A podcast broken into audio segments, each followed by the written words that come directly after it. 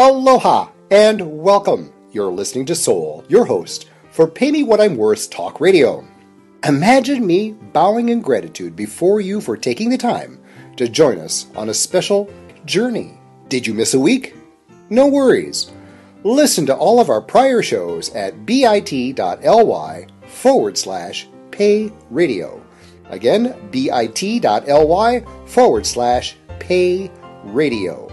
To get one reminder of our next show, be sure to click on the follow button up at the top of the page. And now it's time to sit back and to learn along with the rest of us.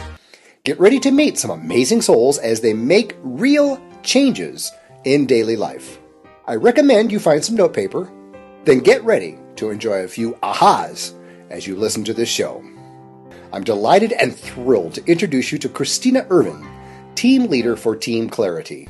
Hello, I'm Christina Ervin, and I'm happy to extend this special invitation for you to eavesdrop on Team Clarity's discussion as we dive into the next exercise of Pay Me What I'm Worth. Next, let's meet the rest of the team. Hello, this is Chelsea Wells from the mountains of Tennessee. Have a blessed day. Hi, this is Marcia Certino, and I'm in Boston, Massachusetts. Hello and welcome from the gorgeous state of Wisconsin. This is Patty Anderson.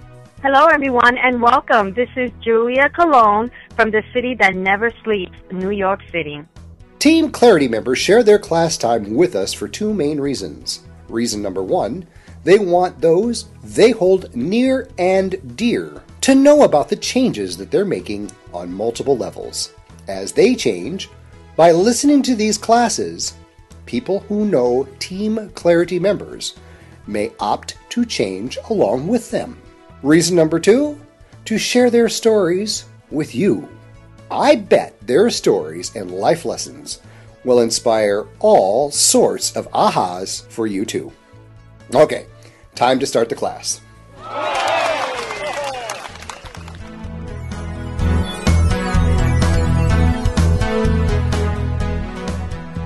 As we get settled into our journey today, I'm going to invite all of you to think of a time where you created an agreement with someone and you thought the agreement was in force, and then something changed without your knowledge. The person who making the change, they were in the, quote, authority role, and you didn't think you had any say in the matter in that change. And so the ground rules changed without your approval. And I'd really like to talk about some stories around that and get into that. Do you remember when I invited you all, one of my first challenges is to let people know that you're going to be on a journey this year, to give them a heads up. Do you remember that challenge? Mm-hmm. Yes. I wonder where I'm going with this, with broadcasting the radio shows out to the public. Any extrapolations? To give us visibility. For me, it's exposing vulnerability. It's another step that showing people that you're going on a journey. When people tell you, when they say something like, Patty, you're changing. What are you doing? You can say, oh, go listen to my radio show. Hmm. That's cool. That's cool. Yeah. As short and simple as that. Who has a story of a time where you have a written agreement with someone? You've talked about an agreement. You wrote it down. You both at least verbally agreed to it, if not signed it. And then time travels on, and lo and behold, you find out the agreement was changed. Anybody got a story? Let's just say that when you get into a business opportunity, sometimes what you're promised verbally doesn't really come out to really happen that way. We find that, yeah, the contracts say this, this, and that, and they say your results are going to be different than mine possibly because all these different variables or whatever, and that's how they get past it. But then we actually have that verbal agreement with the person who basically recruited you into the business opportunity, and they've promised all of this stuff and all of this help and all of this support, only to find out that that only stands if you, A, do everything exactly the way they want you to, and B, you're producing like a mad person. Because if you're not, there's only so much that they're going to do for you, and then they're out. At some point, they don't even recognize you. I can testify to that. This is Julia. I have pretty much lived it for over a year now. It upsets me when this conversation comes up because I was very serious about starting a business, to join this company that I joined, and to just be, here goes your kid, here goes whatever, and that was it. You know, after numerous calls, after going up to the upper levels and still not getting any support, it is very discouraging. The agreement was to become a representative, to be a part of a bigger company, something that I trusted, and in the people, not in the company itself, but in the people. And to be just let down is horrible. I pretty much have done this by myself. I have gotten support from outside of the company. It is discouraging. We had an agreement. We both signed that agreement, and it didn't come through. The other person did not come through.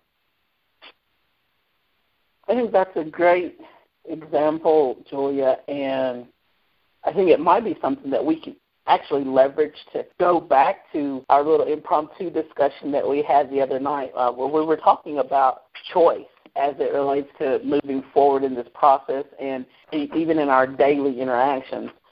I think there's an opportunity, if I'm understanding what Soul's saying correctly, to really have a clear understanding that we have the choice in how we sort of navigate the situations. And a lot of times, some of the agreements are like living documents, meaning they kind of ebb and flow and change based on the situation at that moment in time. I wonder, Soul, if you could sort of take us, tie a bow in on the last exercise discussion and sort of bring us forward with this discussion that we're having right now.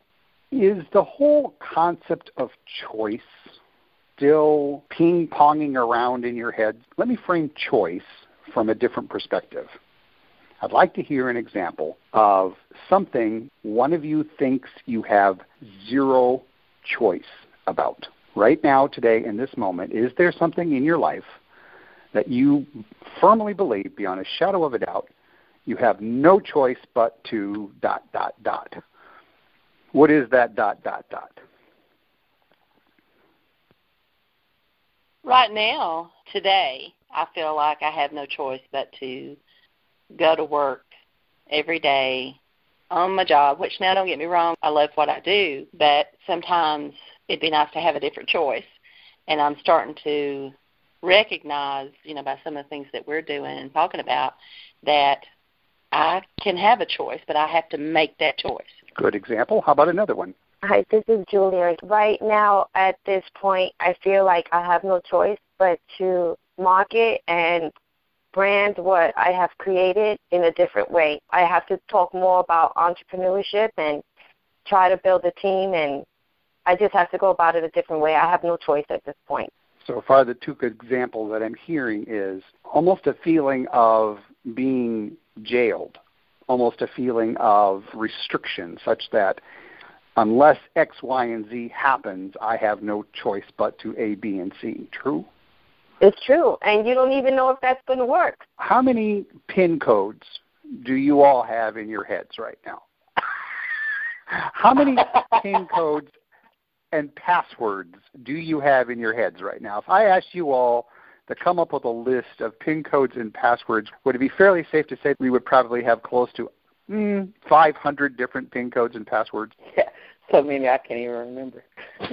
Yeah, it's crazy, crazy, crazy. Doubt, guilt, shame, and worry are the access denier screens. When you punch in a code and it's wrong, when you get the error message, wrong password, wrong PIN code, doubt, guilt, shame, and worry denies us of choice. And many times it comes in the flavor of, I have no choice. Are you following this? Is this gibberish? What am I trying to get across here? If we choose to succumb to doubt, guilt, shame, and worry, then we ultimately feel we have no choice. We have choice on the front end and we have choice on the back end. So we have control over it, either way it goes. The beauty of life is that we have a choice over every aspect of our life. And the important thing is that you recognize you have a choice. Yes. You may not like the options, but you still have a choice. Still have a choice. It's a matter of us making the decision to choose. Right now, if I told you you have a choice to step away of all of your obligations, but only those obligations to yourself, period. End story. Would you tell me I'm bleeding crazy? 6 months ago, yes, I would have told you you were absolutely nuts. Right now, today, as I stand here, I can actually say that I think I've grown enough to where I would take the choice of sticking with the obligations for my life and nobody else's. Julia, if I were to tell you you have a choice to walk in on Monday morning and tell your manager, look, I think I made a mistake. I'd like to stay on. You have that choice. Mm-hmm. Would you tell me to go take a flying leap off a short bridge? No, I wouldn't. But I wouldn't go in the office Monday and tell her that either, because I know I don't want to be a part of that. I'm choosing not to be a part of that. As you can tell, this whole doubt, guilt, shame, and worry stuff, the whole if an agreement changes, we have to be very clear about what are those changes going to be, propose them, get agreement or discussion in advance, and then have those changes. If there's any reticence in it, we need to address it instantly, because to me, I know in the past when I've stuffed things, it's like, okay, I'm going to bite my tongue because I don't want the chaos. I'm going to bite my tongue because I just don't want to deal with the conflict. I'm going to bite my tongue because there's bigger fish to fry. I'm going to bite my tongue. Whatever the logical reason is, I stuff it. What I've learned from my own history is as soon as I stuff it, it's like I'm drinking gasoline. At some point, there's going to be a match. Absolutely. At some point, boom. Well, it's funny that you say that, Saul, because I was actually sitting here thinking my biggest choices in my life right now are setting boundaries with people, family, and you just said something that really made me think about it, is the importance of communicating that change. So I have decided that some people I communicate, like I said last week, some people I communicate, hey, you're going to be seeing some changes with your girl here. And then there are other people that I've chosen not to, because I don't give a damn what they think about it one way or another. It is what it is. And I don't mean that in a disrespectful way. I just feel that the dynamics of our relationship, that's not contingent upon how we are going to be interacting with one another. But after hearing you just say that, am I wrong in thinking now that there's somewhat of an obligation to at least say, hey, your girl's changing now. You won't have to change, but you need to understand that I'm changing. Why do you feel like you need to let them know? Because there is that unspoken sort of contract that I've all of a sudden making a change. I guess what I'm asking is, where's that line of responsibility to inform people? I don't even think there's a line, Christina. This is more the changes within you. And if they see it and they like it, that's great. And if they don't, they don't. They're going to see it anyway. So I don't see the need why you want to inform them. Hope I'm saying that right. Yeah, that's a good point, because they do have the choice to continue to interact with me or not to interact with me. That's their choice. And if I put that line of obligation on myself to go around just informing people, like, that's just unnecessary. It's stupid. I shouldn't have to do that. And I'm sort of applying that self-guilt, right? And so that's not right either, because that's a form of control. I often look at the notion of informed consent along the lines of the severity of the ripple. For example, if everyone in my life is accustomed to me saying yes to them all the time, if someone calls me up and asks me to do this or needs that or whatever, and I'm accustomed to saying yes, they're so used to me saying yes. For as long as they've known me, they know that they're going to get a yes from me. And then without warning, because I'm taking this radical course and the teacher is telling me to say no, I start saying no with no warning. Everyone, my partner, my family, my neighbors, my coworkers, my friends, my classmates, everyone's so used to me saying yes. They witness the fact that I put myself last. They may not like it, but they take advantage of it. So when I start saying no, because in my mind it's none of their damn business why I'm choosing to say no, the level of kickback, the level of reverberation is going to be so huge that my ability to accomplish my goal, which is to take care of myself more by saying no, will most likely be sabotaged because there will be so much, you used to say yes all the time, now you're saying no. There's going to be kickback. There was a change in an informal agreement. There's a change in the assumption that I used to say yes all the time. Now I'm saying no. What's up with that? You're changing. Now I feel threatened. Who are you? Chaos is going to break out. Now I'm going to probably go, oh, I don't want this chaos. I'm going to stuff it. I feel guilty. I feel ashamed. Yes, what do you need? Did I come full circle fairly quickly there? And, you know, the thing is, we tell the people that we interact with a bigger basis that we're on a journey, we're doing some changes. But if you don't tell the people around you that you're doing that, you have to be ready for that backlash because it's, like you said, it's going to come. So the journey, the teacher, by making a choice to seek consent to a change or not, is a powerful teacher. It helps you go inside. It helps you look at, do I need to be loved by everyone? Do I have a fear of not being loved if I make a change? Real surfacey, lighthearted stuff, you know? Can you say that again, Paul? Every step we take on our journey together, if doubt, guilt, shame, and worry, if you choose to feel that, it is your right to choose to feel that. If you choose to feel anything that is, in your opinion, less than positive, I have to honor that right. We all have to honor that right. It's your feelings. Is there a story of a time where you tried to convey to someone a really deep personal feeling, and then they looked at you or told you, you're full of it? What are you saying? That's not right. They try to discount your feeling. Anybody got a story? I have a big one for you guys. My ex-husband, he had some issues, and I finally came to the realization that I really actually had the problem with his issues, and he was really okay with everything that he did. So what I conveyed to him was, I'm going to tell you what, you keep doing what you're doing and make the decisions you need to make. I'm going to work on myself. And just know that there will probably come a time I'm going to have to make a different decision based upon how I'm feeling and how things are going.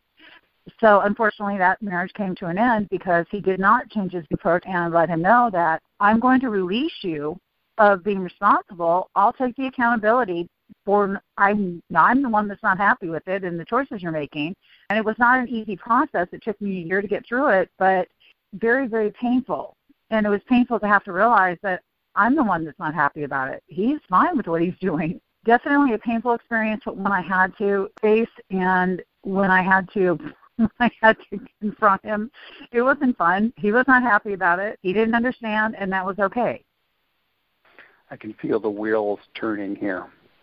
The story that you just shared, I make the assumption that you got to a level of conviction that your feelings mattered, and whether or not they're affirmed was irrelevant. Correct. Absolutely. And to get to that level, that no matter whether or not your feelings are affirmed or denied or somewhere in the middle, you had to go through a process of knowing yourself to the degree that you felt a conviction. Yes? Absolutely. It took an entire year, by the way, of going through that process. And he thought everything was fine. And when I actually ended the marriage, he was in shock because we were not arguing, we were not fighting. I wasn't nitpicking at him for his decisions and things like that. And he thought our marriage was just great. Well, no, I had just decided I'm not going to fight this. It was probably one of the hardest things I've ever done, but it was the smartest thing I'd ever done because I realized that he was so okay with everything he did, and it was on me. I'm the one that's not okay. So I better make myself okay for my own life. And at that time, my children were pretty young, so I had some of the things that I had to look at. So that was an interesting process, and I'm not going to tell you that it was easy because it was not.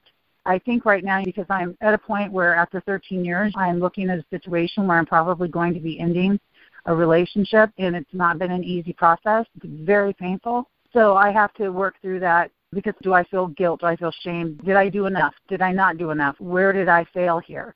That I couldn't make another one work. That's when I have to step back and say, wait a minute, I'm taking on somebody else's stuff. I need to take on my own stuff and work through my own thing. Taking responsibility, I feel that that's probably the biggest step I ever made in life was accountability, responsibility, and making sure that I'm conscious and aware that I'm doing that. However, I saw myself fall back into that where, because it's very easy to do. You can think I can get past all of these things or I've walked these paths and, okay, so it's going to be easier this time. It's not necessarily true. I think every situation that it warrants different feelings and different emotions, and this one is definitely different from the one that I went to prior that I was speaking of. This one, I'm removing myself right now from his responsibility because his responsibility is on him and I'm not going to take it on. And I'm looking at my own responsibility, and I'll tell you the truth, I'm not real happy about it. I'm not real happy with some of the choices I've made. Whether they be physical or not, or medical or not, I feel like I should be stronger, that I shouldn't fail. I should be able to get through this. I fight with that battle because I'm always the one with strength. I don't like not feeling strong. I don't do well with it. You know, at some point you have to realize it's hard for us to keep in our minds that we are a human being, and we're not always going to make the best choices. And then when that happens and you feel guilty about it, you have to start thinking about how to love yourself and forgive yourself, part of the moving on process. Part of our journey is each time I hear you switch out of first person into third person, I can tell there's still a bridge between and yeah, I've been working on that, Soul. It is such a habit. It is such a habit. I totally got that on our last talk, and I've been working on that, but I tend to slip right back into that. Therapists, psychotherapists, social workers, people who are in the people-serving field, teachers, especially teachers, we're taught to keep an arm's length distance as a way of being professional, right? Let me say that I have had many opportunities in my life that I've had to stop and think that I am human. I've made mistakes. I've made bad choices that affected myself and others. And I've had to learn to forgive myself for that in order to move on. Bingo. That sounded better. Please know, my dear team, Clarity, I'm offering the clarity because it seems like I might be offering semantics. It's more of a diamond polishing. And the more I hear I statements, the more I know you're getting into your own stuff. Mm-hmm. And that is so powerful. I mean, that is huge to open up. When I open up my own door and I willingly walk through it, and I'm looking at myself in the mirror, and I'm willingly looking at, I so effed up there. And Chelsea, what I love about you is you're willing to forgive. That's huge. You're going to love Chapter 6. And I have to say that one of my biggest aha moments in our journey so far is being pointed out to me that I use we statements all the time. That it, you know, that's definitely part of my journey to be able to say I, myself. Yeah, I remember that was the first time that Soul did that little teaser. I remember right after the call, Chelsea saying, I have to start using I. He did that for me. Yes, I need to start concentrating on that. Absolutely. But I put you in a paradox, Chelsea. I know the profession you're in. I know. It's difficult. I know how difficult it is. When working with clients, folks, you all are going to be one day tossed into the role of teacher. One of the things on our to-do list for this week is I invited you to just sense which chapter by a brief cursory overlook of your chapters of Pay Me What I'm Worth. At some point in time, you're going to be put in Chelsea's seat and my seat. You're going to be put in the role of teacher. You got your chapter, Chelsea's Claim 10. Sorry, everybody can cross off Chapter 10. She's got it.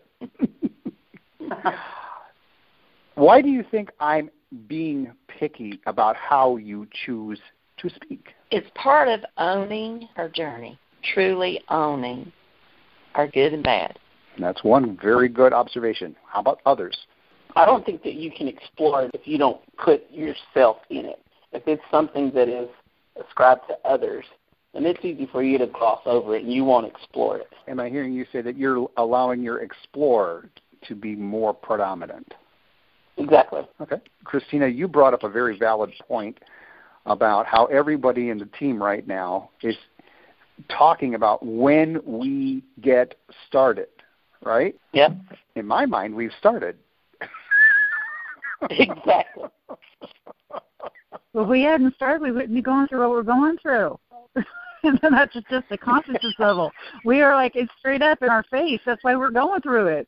It's right there. That's the truth. I am trying to take every part of this journey and this exploration that we're doing and make sure that I'm grounded in an understanding of what we previously discussed in the book. For me, speaking in the future tense rather than speaking in the now goes contrary to everything that we're doing with this book, because we've literally spent 2-3 weeks now on just the ground rule basics before we even start to walk into the deep stuff. So every time, if I say in the future, my mind is on the future, I'm thinking about what I'm going to do something in the future, then I'm robbing myself of the opportunity to get all I can out of this because I've not set the ground rules to prepare myself in any way, emotionally, mentally, physically, spiritually, to go through, to walk to that future. So I'm still going to be carrying in that same baggage, that same closeness into my future. So the same crap that I keep telling myself over and over every year, but I'm still dealing with that same crap. I'm still dealing with the same pain, of the same resentment, the same worry, the same frustration. If I continually am a function of that every year, if I keep carrying that into my next year, despite my New Year's resolution, it's because I haven't done exactly what this book has laid out for us. I haven't set the groundwork, and I haven't chosen to be in this moment so that I can navigate the next. May I ask you a question, babe? Seriously, do you want to own that? Do you want to own continuing the baggage and all that stuff? Do you want to own that anymore? Do you want that to be part of you? I've already owned that, and I've already. No, right, but do you want to continue to own it? Because you don't have to. Part of the process I don't still own that. I don't still carry that because I have been exploring. I think if you would listen to all of the recordings throughout this whole process, I'm clearly not doing that. I've clearly established that the reason that for 37 years I still am dealing with some of the same crap is because that's what I did. When I started this process, every week that I've learned this, I have clearly stepped fully into this process. So I own what I was my past, and I'm responsible for my current. And I am saying that for me, you can take whatever you need for you, but for me, I'm sharing my experience. I've not had a lot of the hang-ups with worrying about the future. For the first time in my life, and I think Chelsea can attest to this, for the first time in my life, crazy, big, huge, scary things that normally I would have been like, control. I am walking through this, and even in the moment, I said, oh, no, stop that, reverse that. I can't control that. This is the only thing that I can deal with right now. And what happens will happen, but I'm able to navigate it now. And that's only because I truly did not enter this process of pay me what I'm worth with a mindset of the future. I did not do that. Can I borrow that? Sure. That was very good, honey. Very, very good. As we get in touch with the choice to be in this moment, right now, damn the torpedoes, full speed ahead, you're going to find our journey to be extraordinarily exciting. I should be living in the moment, whether I like this moment or not, and I don't like my present moment. I don't like the way I'm feeling. I don't like living in this moment that I am in right now. Tomorrow I won't be feeling this way, and just learn something. If I sit here and I think about my future, I'm just going to worry myself to death because I don't know what the future brings for me. I tell you what, Julia, and this applies to everybody, for each instance of feeling doubt, guilt, shame, or worry, each instance, every time you feel doubt, guilt, shame, or worry, you have to write a $100 trillion cashable check to a charity of your choice. Then you can afford it. So, Julia, you can't afford any of those, so... No, I can't. I can. If you don't mind, I'd like to share sort of an aha moment that I had early on that's really been helping me, because I think you and I tend to have that need to control the future, to worry about the future, to consider the scenarios and the if-thens, the if this, then that, kind of what could happen things, and try to mitigate it. Because naturally that's a function, like Soul was saying, social workers and teachers experience, a function of what we do in the industry that we're in is the consider all of the scenarios, right, and then try to piece together mitigations to speak to all of that, right, to minimize all of that. And something that just really hit me early on was that I'm not able to do that because I'm not free. I'm not free to let my best skills function and adapt in the moment because I'm so tied up in trying to consider all of this and not miss that and not worry about this. And quite honestly, it seemed to me that I was saying, oh, I'm not worried about the future. Well, yeah, I was, because it was like, once this was over with, I'm not going to have this emotion. And so then I can free up myself. I can then give that emotion back. It's kind of like putting some money back in the piggy bank, and then I can buy more with it emotionally. I had to understand that literally I wasn't freeing myself up to navigate the now and reach that abundance. Because I was allowing myself to be rooted in that worry. I'm not saying that I don't do it at all now. I still am. This is transition for me. But I can say that every day giving up more need to have that control, more need to put off what I'm able to accomplish today because I'm choosing to lend that space to this other scenario in the future only further prolongs my progression. And once I release that, I've really seen so much more progress towards the rest of it. So I hope that makes sense. Yes, it does.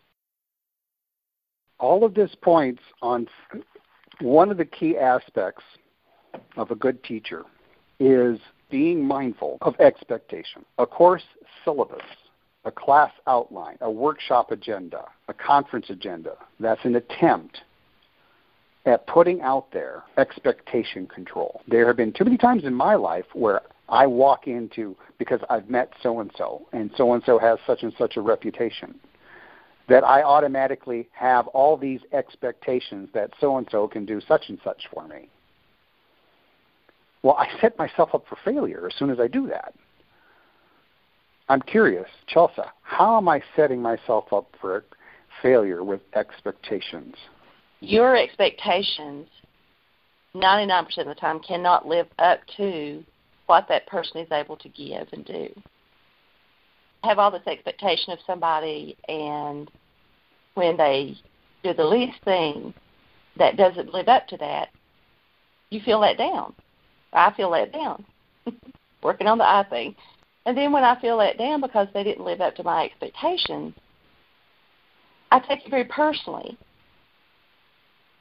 And it's been my experience throughout my life, especially in my later years, that you have to realize that person is human and your expectations are on you, not them.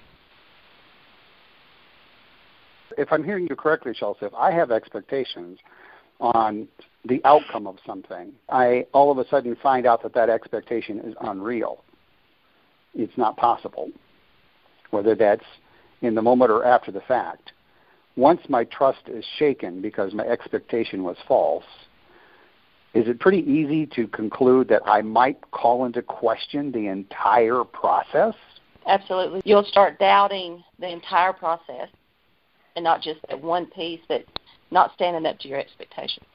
A couple of months ago, I joined a mastermind group. You know, I paid a lot of money to be a part of this group. The person who was giving it, I have a tremendous amount of respect for. That time I trusted his opinions and his teachings and so forth. And during the process, he was involved in other businesses and so forth. He wasn't there 100%. He was there physically, but he wasn't giving us 100%, or he wasn't giving me 100% of what I was expecting.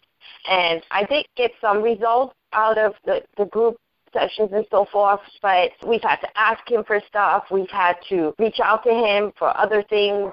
The agreement as far as having one-on-one calls, that was not completed to what he said he was going to give us.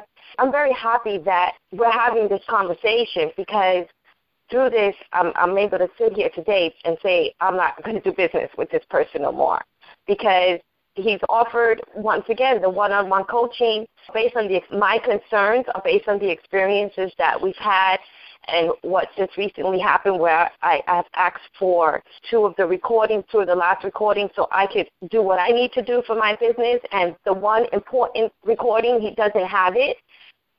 I'm not going to do business with him. I'm pounding on this concept of choice right at the beginning, because the dirty little secret is doubt, guilt, shame, and worry are time bombs. They will blow up the most solid, the most concrete, the most stable ideas, relationships, concepts over time. It is my goal with our preparation that when we strap on the explorer hat and we stay in the moment, and we recognize that we constantly can choose how we feel, that we can be so dynamically fluid in our process, we open ourselves up to absolute miracle making. Thank you, Soul. We are the miracles we're looking for. I know that sounds like some sort of platitude that needs to be on some poster in some corporate hall, but we are the miracles we're waiting for.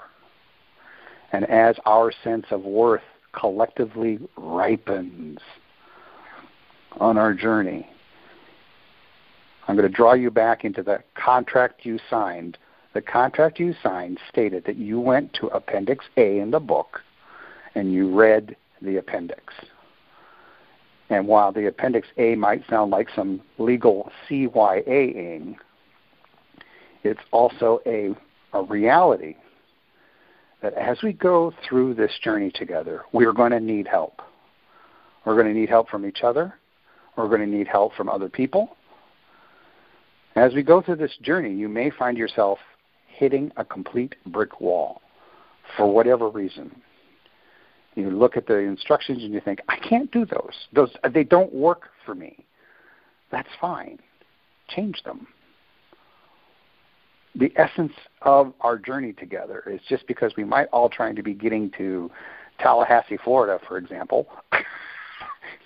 I don't care whether you get there by car, train, plane, walk, bike, doesn't matter, but we all want to get to that same location. And the same location on our journey is having a ripening, an awareness, a blossoming, a stepping into our fullest sense of worth that we're capable in this moment. And one of the things, Christina, you caused my face to wrinkle. Can I share what we were talking about just the other day about when you were rereading stuff? Sure. What were you talking about? You made a comment, a reflection on each time you read something over and over again. What was going on? I was having a deeper understanding of what I was reading. It was like it was a whole different page again. My understanding is getting clearer every time, which is why I've made it a point to, when I read the next part, I'm going back to the point of that previous chapter or that previous exercise that really made me do some digging with myself, I'm going back to that point and reading forward again, because it's kind of like I'm stringing a bead and it's just making more sense with the bridges. So exercise 3 is I asked you, do you have any questions, comments, or concerns about the ground rules? Am I recalling that correctly? For example, I might be bold enough to say that another ground rule, be in the moment. Is that a fair, based on what we've talked about so far today, is that a fair ground rule? Yes. Hey, Soul, I wonder if we might take just a few moments and kind of discuss what really being in the moment is, though. I'm having a new awareness today. She really is. Understanding. Well, let's practice what we preach. Being in the moment. Each of you select a piece of clothing that you're wearing right now, whether it's a blouse, a pair of pants, a sock, a piece of jewelry, earrings. Doesn't really matter what you choose, but what is on your physical body right now. Each of you select something. And really be focused. No multitasking on this, no doing other stuff. Be really focused right now on one piece of clothing or jewelry or accessory or whatever that's on your body right now. For illustration, I'll choose my socks. When I stop in this moment, right now, and contemplate the tremendous abundance symbolized in the pair of socks I'm wearing right now, I could literally start crying. When I stop in this moment and recognize that these socks are the result of someone, somewhere, maintaining a farm to grow cotton, there's an entire family maintaining their existence partially on growing cotton, which means they have to maintain machinery. There are people who are making those machines to pick the cotton. There are people who work in power plants and water plants and processing plants who provide the natural resources to process the cotton, to process what it takes to create the machines to just make the socks. There are thousands of people already involved, and the sock even hasn't been cut yet. And when I stop to think of then, from the moment that that cotton sock was cut and put into a bag, and that bag had to be created by yet another whole group of people who created the plastic, who created the machines to create the plastic, who created the machines to create the boxes. Tens, hundreds of thousands of people now are involved. And I stop and think about everything that was involved in getting that pair of socks on the shelf that I bought the socks from. And when I stop to think about the hundreds of possibly thousands of employees that work for that company that I bought my pair of socks from, and all of their lives and all of their hopes and all of their dreams and how they're building our world together, blows my mind.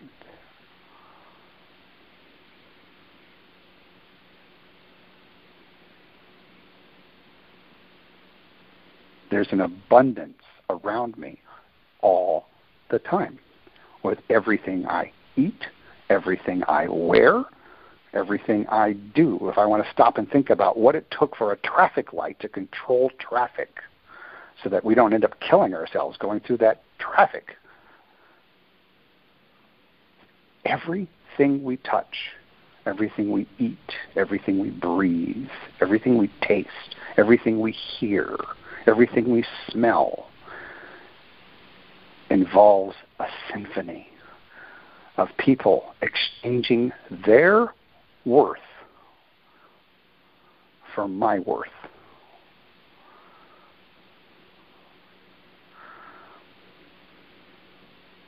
And for me to have anything less than awe for each of you, for each person involved in this process, means I'm not in the moment.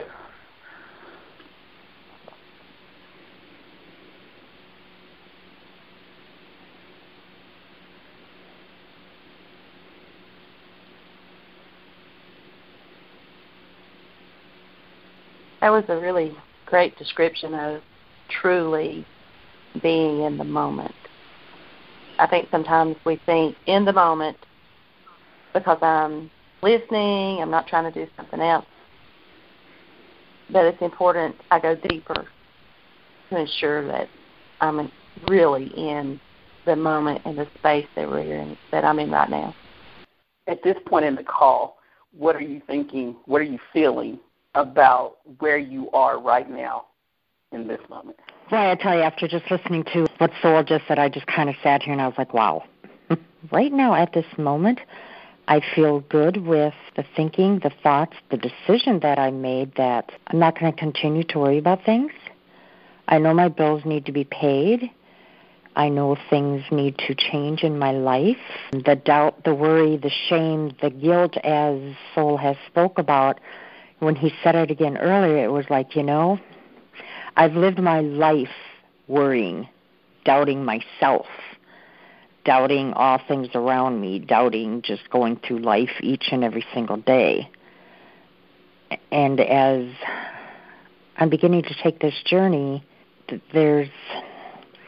let's see, how do I describe this? There's an inner source from inside of me that's actually saying, hey, you know what? You don't have to live like that. You don't have to live in that doubt. You don't have to live in that worry. But if you don't live in each day and an experience each and every day, I'm actually selling myself short. I'm selling myself short of the beauty of life. So I'm thinking... maybe take some time and really explore that because thinking back to the beginning of this discussion, I really encourage you to go back and read and listen to the recording, because think about how, and listen to your languaging, your self-language about how so many things are going to be contingent upon that moment of either not working on this job or starting the next job or that 90-day goal that you've set for yourself, and how that ties you up in what you're able to accomplish right now in this moment. A wonderful, crisp example. I've noticed a lot of professionals spend weeks, months, sometimes years putting together a brand. They've got to have the right brand, the right logo, the right website, the right look, the right feel. Well, every single spiritual person that we've talked about for the last 2,000, 3,000 years, they don't have a website.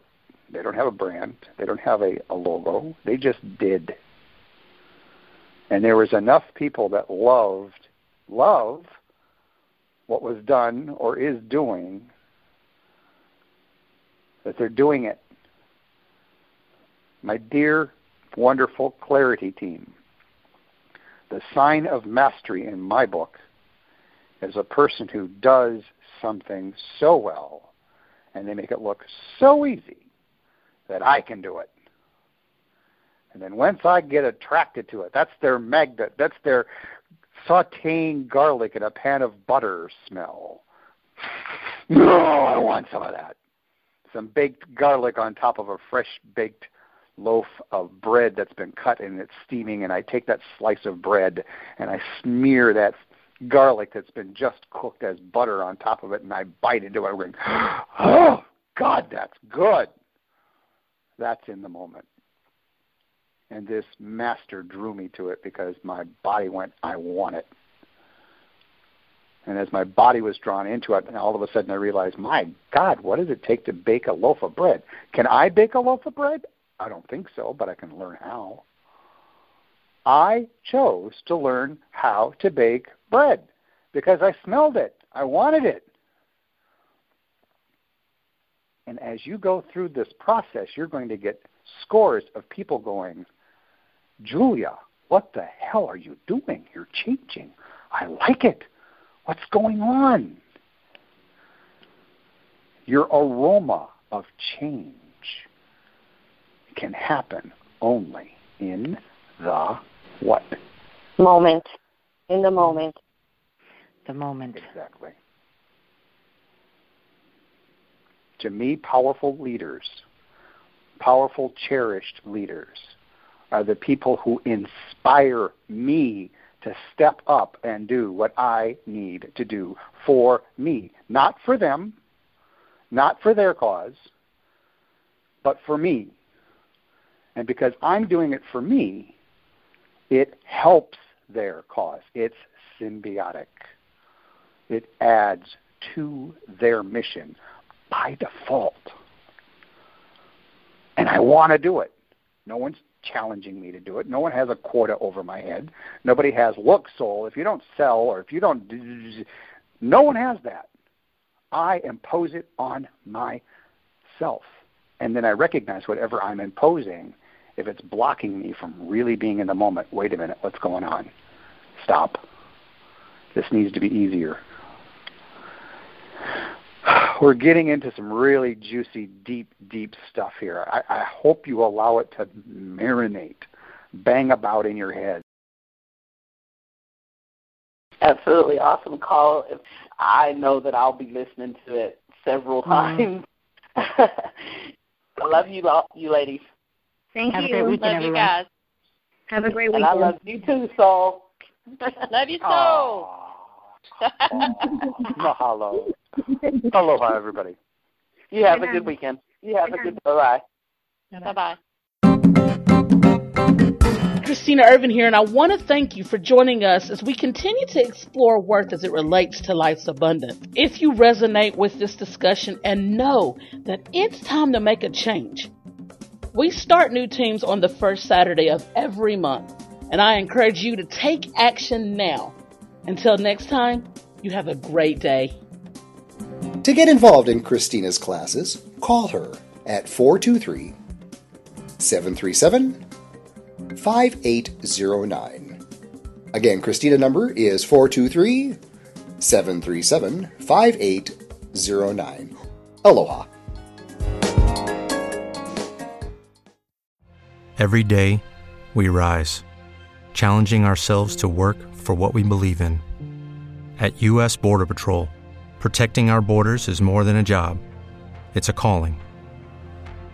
Agents answer the call, working together to keep our country and communities safe. If you're ready for a new mission, join U.S. Border Patrol and go beyond. Learn more at cbp.gov/careers.